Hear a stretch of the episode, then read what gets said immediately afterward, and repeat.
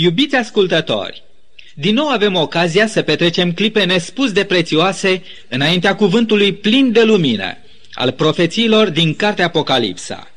După cum știți, din emisiunile anterioare, între satana și Isus a pornit de mult un război care încă nu s-a sfârșit. Dar acest război se apropie cu grăbire de deznodământul lui. El a început în cer, la tronul lui Dumnezeu, și a fost apoi transferat pe pământ. După cum spuneam, în acest război nu se aude zângănitul armelor, ci este un război ideologic. Punctul de conflict este cine trebuie să primească ascultarea, Isus sau satana? Cine trebuie să fie domn și stăpân peste viața noastră? Ale cărui principii de guvernare sunt drepte și vrednice de urmat? Principiile legii lui Dumnezeu sau principiile răzvrătirii, anarhiei și lepădării oricărei ascultări de Dumnezeu? Din punctul de vedere al cerului, acest război este încheiat deja. Atunci când sus, pe crucea Golgotei, Mântuitorul nostru iubit, Iisus Hristos, a rostit cuvintele, s-a sfârșit, acele cuvinte au pronunțat de fapt biruința definitivă și categorică a lui Isus împotriva arhivrăjmașului său. Atunci, în ceruri, așa după cum ne spune prorocul Ioan în Apocalipsa, la capitolul 12 cu versetul 10, am auzit un glas tare care zicea, Acum a venit mântuirea, puterea și împărăția Dumnezeului nostru și stăpânirea Hristosului Lui. Pentru că pârâșul fraților noștri care zi și noapte îi pâra înaintea Dumnezeului nostru a fost aruncat jos. Acesta a fost strigătul de biruință al cerului asupra lui satana. De aici înainte, cerul urma să fie zăvorât înaintea acestui dușman. El nu mai avea acces la tronul lui Dumnezeu. De aici înainte, tot ce mai putea face satana era să-și concentreze toată atenția, toate planurile lui viclene și criminale și toată furia sa asupra acestei planete, asupra pământului nostru. De aceea și profeția exclamă cu consternare în versetul 12, la care s-a oprit studiul nostru în emisiunea trecută, următoarele cuvinte. Vai de voi, pământ și mare, căci diavolul s-a pogorât la voi cuprins de o mânie mare, fiindcă știe că are puțină vreme. Cataclisme, războaie, boli, foamete, revolte, accidente, dureri, lacrimi și moarte sunt arme din arsenalul satanei, sunt opera lui, rodul gândurilor lui cu care s-a pogorât la noi. Sunt dovada cea mai vădită a rezultatelor la care duce sistemul lui de guvernare. Prin toate aceste nenorociri, aceste descărcări ale furiei sale, el nu urmărește altceva decât să surprindă pe oameni nepregătiți și să-i coboare în mormânt mai înainte ca acele victime să fi reușit să ia o decizie de a trece de partea lui Isus.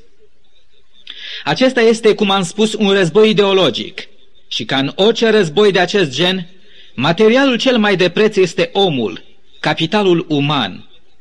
Satana are nevoie de oameni și Isus are nevoie de oameni. Pe de o parte, satana are nevoie de cât mai mulți oameni pe care să-i atragă de partea sa în revoltă contra guvernării lui Dumnezeu, contra legii sale. Iar Isus, pe de altă parte, în iubirea sa pentru neamul omenesc, pentru noi, pentru care El a plătit un preț de răscumpărare așa de costisitor, este de asemenea în căutare de oameni. El este în căutare nu numai de oameni pe care să-i salveze din ghearele satanei, ci totodată de oameni care sunt hotărâți în aceste zile decisive să stea de partea sa și a poruncilor sale, să lupte împreună cu el. Adevăratul punct de conflict în această ultimă mare încleștare dintre Isus și satana și care va împărți omenirea ultimei generații în două clase distincte, va fi ascultarea sau neascultarea de poruncile lui Dumnezeu. În această privință, cuvântul cu care se încheie capitolul 12 este foarte semnificativ și în același timp extrem de solemn și serios. El ne atrage atenția asupra adevăratului punct de conflict. Este vorba de versetul 17 care spune astfel. Și balaurul, mâniat pe femeie, s-a dus să facă război cu rămășița seminței ei, care păzesc poruncile lui Dumnezeu și țin mărturia lui Isus Hristos. Observați Păzirea poruncilor lui Dumnezeu este ceea ce deranjează la culme pe satana. Păzirea poruncilor lui Dumnezeu este ceea ce provoacă pe satana la război contra credincioșilor din ultima generație, denumiți aici în profeția citită rămășița seminței femeii. Dacă femeia este simbolul generic în profeție pentru biserica adevărată din toate timpurile, atunci rămășița seminței ei trebuie să fie adevărații credincioși sau urmași ai bisericii din ultima generație. Semnele de recunoaștere ale acestor bravi luptători ai crucii Domnului sunt foarte clare, sunt foarte vizibile. Să le reținem. Păzirea poruncilor lui Dumnezeu și susținerea mărturiei lui Isus. În ce privește ceilalți creștini din această generație, satana se deranjează prea puțin. Pentru ce ar porni război contra lor? Atâta timp cât acești creștini sunt preocupați de lumea de azi, de tiparele ei, de interesele ei lumești, de afacerile și plăcerile nesăbuite ale acestui veac, atâta timp cât acești creștini sunt foarte interesați să păzească tradițiile și învățăturile bisericilor lor și nu poruncile lui Dumnezeu și mărturia lui Isus, satana nu vede niciun motiv de neliniște, niciun motiv de luptă contra lor. Acele biserici se bucură azi de pace, prosperitate, fast și popularitate în ochii lumii. În această privință nu e nimic de mirare. Lumea iubește ce este al ei. Pentru ce ar stârni satana prigoană împotriva unor creștini de acest fel? Dar ea să arate vreo biserică interes pentru păzirea cu sfințenia poruncilor lui Dumnezeu. Ea să învețe și să trăiască membrii acestor biserici pocăința și trăirea cu evlavie a legii divine. Atunci satana va identifica imediat în aceștia pe dușmanii lui de moarte și va porni război contra lor. În anii mei de activitate în rândul Bisericii Adventiștilor de ziua șaptea, am văzut de nenumărate ori această scenă. Membrii de curând veniți în biserică, intrând imediat în focul luptei, devenind imediat ținta atacurilor celui rău în familie, între rude, la locul de muncă, în armată sau între vecini. Cu foarte mici excepții, întrebarea tuturor era, de ce? De ce ni se întâmplă toate acestea? De ce această împotrivire? Ce cuvinte de mângâiere și de pace le-aș fi putut rosti? Și ar fi fost suficiente să le redea încrederea că nu au greșit nici drumul și nici biserica. Desigur că în acele clipe, cele mai bune cuvinte am găsit că erau tocmai acelea, care îi ajutau să înțeleagă și să interpreteze corect realitățile cu care ei erau confruntați. Aproape fără deosebire, textele biblice care puteau aduce lumină de plină acelor suflete încercate erau tocmai cele din Apocalipsa, capitolul 12, cu versetul 12 și 17, pe care deja le-am citit și în care ni se spune clar că satana s-a pogorât la noi cuprins de o mânie mare și că satana s-a dus să facă război cu rămășița Bisericii lui Dumnezeu, tocmai cu aceea care păzesc poruncile lui Dumnezeu și țin mărturia lui Isus. Pe lângă aceste versete din Apocalipsa, obișnuiam să mai adaug și cuvintele inspirate ale apostolului Pavel din a doua sa epistolă către Timotei, capitolul 3 cu versetul 12, care spun De altfel, toți cei ce voiesc să trăiască cu evlavie în Hristos Iisus vor fi prigoniți. Cine vor fi deci cei prigoniți? Cei ce voiesc să trăiască în evlavie, cei ce s-au hotărât să păzească cu sfințenie poruncile lui Dumnezeu. De fapt, prigoana a fost soarta Bisericii Domnului Hristos încă de la începuturile ei. Când satana a văzut că nu e echip să nimicească pe Fiul lui Dumnezeu, atunci și-a concentrat toate energiile sale în a distruge pe Isus întruchipat în biserica sa. Iată ce ne spune mai departe profeția din capitolul 12, de la versetul 13 la versetul 16. Să citim aceste cuvinte. Când s-a văzut balaurul aruncat pe pământ, a început să urmărească pe femeia care născuse copilul de parte bărbătească.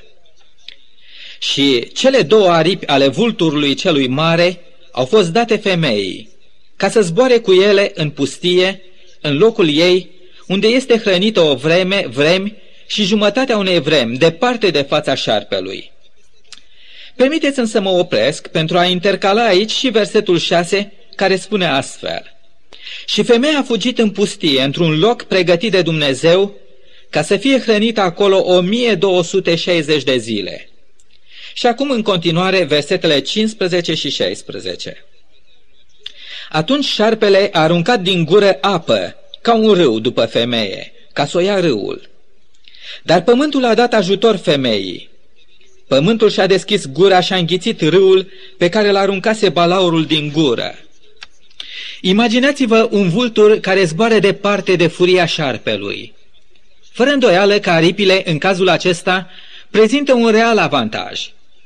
Scriitorii Vechiului Testament adeseori au făcut din aripile vulturului un simbol al protecției speciale a lui Dumnezeu. Cele trei vremi și jumătate, sau 1260 de zile cât a trebuit femeii să stea în pustie, reprezintă în simbolistica Bibliei un număr de 1260 de ani calendaristici. Pustia reprezintă o zonă geografică unde viața omului este confruntată cu tot felul de privațiuni, greutăți și primejdii. Hrana, adăpostul și poate chiar și apa sunt greu de găsit. Și dacă mai adăugăm la acestea și primejdea atacurilor din partea animalelor sălbatice, ne dăm seama că pustia nu e un loc de dorit. Dar în sine, pustia poate să asigure scăpare de dușmani. Această prezicere a fost în mod literal trăită de Biserica Domnului Hristos în timpul celor 1260 de ani de supremație și persecuție papală, care au durat de la anul 538 după Hristos și până la anul 1798. În acești 1260 de ani, grupe mari de creștini, valdenzi, albigenzi, hugenoți, care au dorit să păzească poruncile lui Dumnezeu în locul poruncilor bisericii oficiale, să țină Evanghelia curată a Domnului și nu Evanghelia rătăcitoare a învățăturilor omenești, și-au găsit refugiul în ascunzătorile pădurilor și munților, printre crestele înzăpezite ale munților, în vecinătatea vulturilor. Dar balaurul însetat după sângele adevăraților creștini, a aruncat după femeie apă din gura lui ca un râu, cu scopul de a o neca. În scrierile Vechiului Testament, revărsările mari de apă sunt un simbol al unor mari încercări, primejdii sau forțe distrugătoare reprezentate de niște armate invadatoare. Așa s-a și întâmplat. Armatele scaunului papal pornise vânătoarea creștinilor. Totodată acele ape care s-au revărsat ca un râu din gura balaurului pot să stea ca un simbol al potopului de nelegiuiri și de doctrine false prin care balaurul spera să nece adevărul curat al Sfintelor Scripturi. Apostolul Ioan se folosește de imaginea unor ape multe totodată pentru a descrie prin ele mulțimi de popoare și națiuni. Dar pământul și-a deschis gura și a înghițit acele ape. Pământul de aici, în contrast cu apa, reprezintă zone terestre nepopulate sau sălbatice. Aceste zone fiind niște regiuni depărtate de marile aglomerații omenești de civilizație. Ajutorul pe care pământul a dat femeii reprezintă refugiul pe care miile de creștini persecutați ai Europei, ce se găsea sub dominația papală, l-au găsit pe tărâmurile virgine ale Americii de Nord de acum 200 de ani. Timp de 1260 de ani, Biserica lui Isus, adevărații săi credincioși, au fost persecutați. De atunci și până azi au trecut zeci de ani de pace. Biserica care altădată fusese persecutoare și-a luat azi o înfățișare smerită, nevinovată, cum se cade, și parcă ușor jenată de a mai privi la faptele ei din trecut. În același timp, bisericile de odinioară, credincioase și persecutate, luptătoare și biruitoare, au uitat ca un vrăjmaș cuprins de o mânie mare, au uitat că au de dus o luptă și au uitat că au o chemare și doar puțină vreme la dispoziție pentru a duce la îndeplinire chemarea lor în lume. Un climat de pace, de înfrățire, de ecumenism caracterizează relațiile dintre biserici. Toată lumea pare să fi uitat de războaiele sfinte de ieri, de vânătoarea ereticilor, de flăcările rugurilor sau de întunericul închisorilor. Trăim într-o lume pluralistă, dispusă să accepte orice idee, orice doctrină, orice direcție filozofică și orice stil de viață. Aici și colo pe glob, în zone ateiste sau păgâne, vedem uneori cum se ridică din când în când vâlvătăile persecuției. Dar în general lumea pare să fi uitat de așa ceva. Curând însă, pe scena lumii va ieși în luminile rampei adevărata biserica lui Isus, adevărații păzitori ai legii lui Dumnezeu, adevărații martori ai lui Isus. Și atunci, ochii noștri vor descoperi din nou adevărul profeției pe care am studiat-o astăzi. Și balaurul mâniat pe femeie s-a dus să facă război cu rămășița seminței ei, care păzesc poruncile lui Dumnezeu și țin mărturia lui Isus Hristos. Același lucru sublinia și Ellen White, acest profet al timpului sfârșitului, în cartea sa, străbătând veacurile. Citez. Marele conflict dintre adevăr și minciună este bătălia finală asupra controversei, privind legea lui Dumnezeu. După cum ați observat, Biserica Rămășiței nu numai că se ridică în a apăra cele zece porunci ale lui Dumnezeu, ea nu numai că avertizează lumea împotriva călcării acestor porunci, ea nu numai că le înalță în fața lumii la adevărata lor valoare, Biserica Rămășiței le și păzește. Biserica Rămășiței, asemenea Domnului Isus, se prezintă în fața lumii cu aceleași cuvinte. Iată-mă că vin. În sulul cărții este scris despre mine.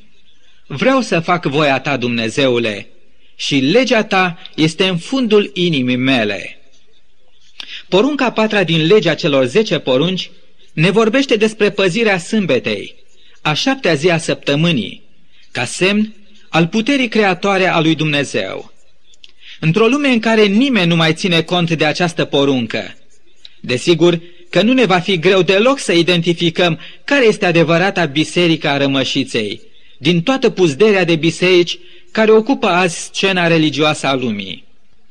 Adevărata întrebare care se pune acum din ce în ce mai insistent este Există vreo legătură între Evanghelie și păzirea celor zece porunci? Majoritatea creștinilor mărturisesc că au fost câștigați de Evanghelie. Dar atunci când vin față în față cu problema păzirii poruncilor lui Dumnezeu și mai ales cu chestiunea păzirii poruncii adevăratului sabat, ei vorbesc cu convingere și unii chiar cu multă îndrăsneală împotriva poruncilor lui Dumnezeu. Ei mărturisesc că au primit o Evanghelie a slobozeniei, în care Isus i-ar fi dezlegat de păzirea poruncilor sale. Ei desleagă astfel păzirea legii lui Dumnezeu de Evanghelie.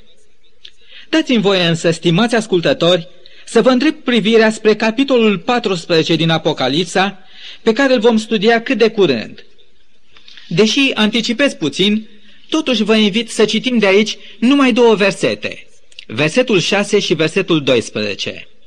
Vreau să vă fac cunoștință cu adevărata Evanghelie și cu adevăratul ei efect. Aici profetul vede o grupă de trei îngeri trimiși din cer cu o misiune și cu o solie specială către locuitorii pământului din ultima generație.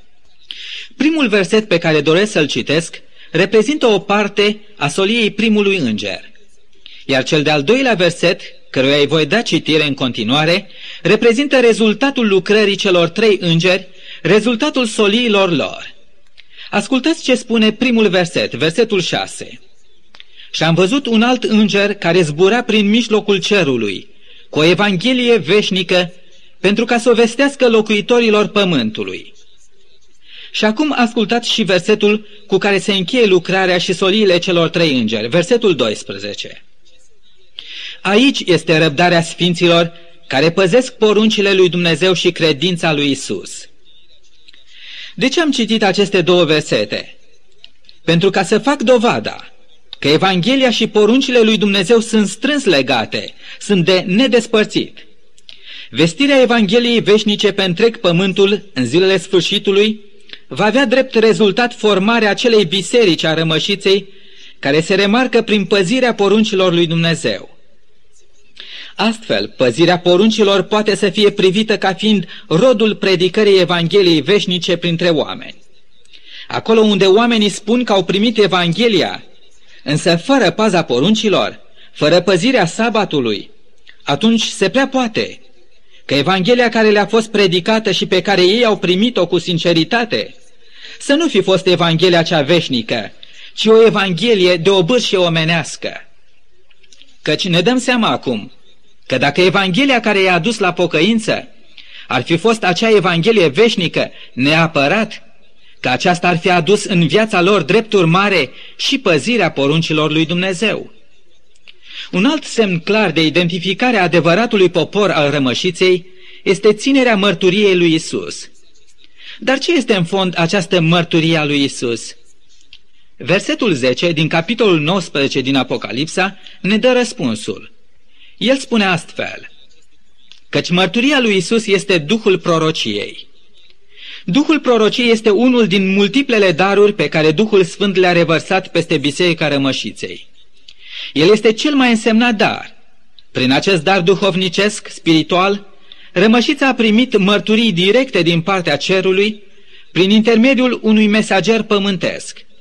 Și acest mesager a fost Ellen G. White. Mulți oameni sinceri și deschiși în fața glasului lui Dumnezeu, care până la un timp n-au cunoscut nimic nici despre ea și nici despre natura chemării și lucrării ei în cadrul Bisericii Rămășiței, după ce au citit scrierile ei inspirate, s-au simțit obligați să declare Cu adevărat această femeie a fost un sol al Domnului, un glas profetic pentru vremea noastră. Scrierile ei sunt azi la loc de cinste în Biserica Rămășiței. Contrariu a ceea ce vrăjmașii rămășiței au scornit, cei ce păzesc poruncile și țin mărturia lui Isus n-au făcut din scrierile ei profetice un fel de a doua Biblie și nici nu le-au așezat mai presus de Biblie, ci ele au fost și sunt până azi privite ca fiind un ajutor, o unealtă divină în vederea orientării noastre spre o viață sfântă de umblare cu Isus și în vederea formării unui caracter asemenea caracterului marelui nostru Domn și Mântuitor, Isus Hristos. Paza poruncilor și mărturia lui Isus, întocmai ca o busolă, ne conduc direct spre țintă, spre identificarea adevăratului popor al lui Dumnezeu. În aceste zile atât de solemne și atât de importante pentru ultima mare luptă dintre Isus și satana, Domnul Isus vrea să conteze pe fiecare din noi. El are nevoie de mine și de dumneavoastră. Prin poziția pe care noi o vom lua față de legea sa, față de sabatul său, față de mărturiile sale, noi alegem de fapt să stăm ori de partea lui Isus, ori de partea vrăjmașului lui Isus și al mântuirii noastre. Aceasta este de fapt întrebarea tuturor întrebărilor. De partea cui ne vom așeza? Eu deja am ales, stimați ascultători, și știu că n-am greșit direcția. În urmă cu ani de zile am căutat după această biserică a rămășiței, folosindu-mă de semnele de recunoaștere pe care Biblia mi le-a pus la îndemână. Și pot să spun, lăudat să fie Domnul pentru această descoperire. Cu adevărat, aceasta este cea mai mare descoperire a timpului nostru. De aceea, în această clipă vă invit în numele Domnului nostru, Isus Hristos, prindeți ocazia de aur a cerului și intrați cât mai curând în biserica rămășiței. Isus vă așteaptă. Isus are nevoie de dumneavoastră. Succesul cauzei sale depinde de prezența noastră în această luptă alături de El. Fie ca azi, fiecare din cei ce ați ascultat această emisiune, să fiți eroii de mâine ai Domnului Isus, purtătorii standardului adevăratului său popor. Amin.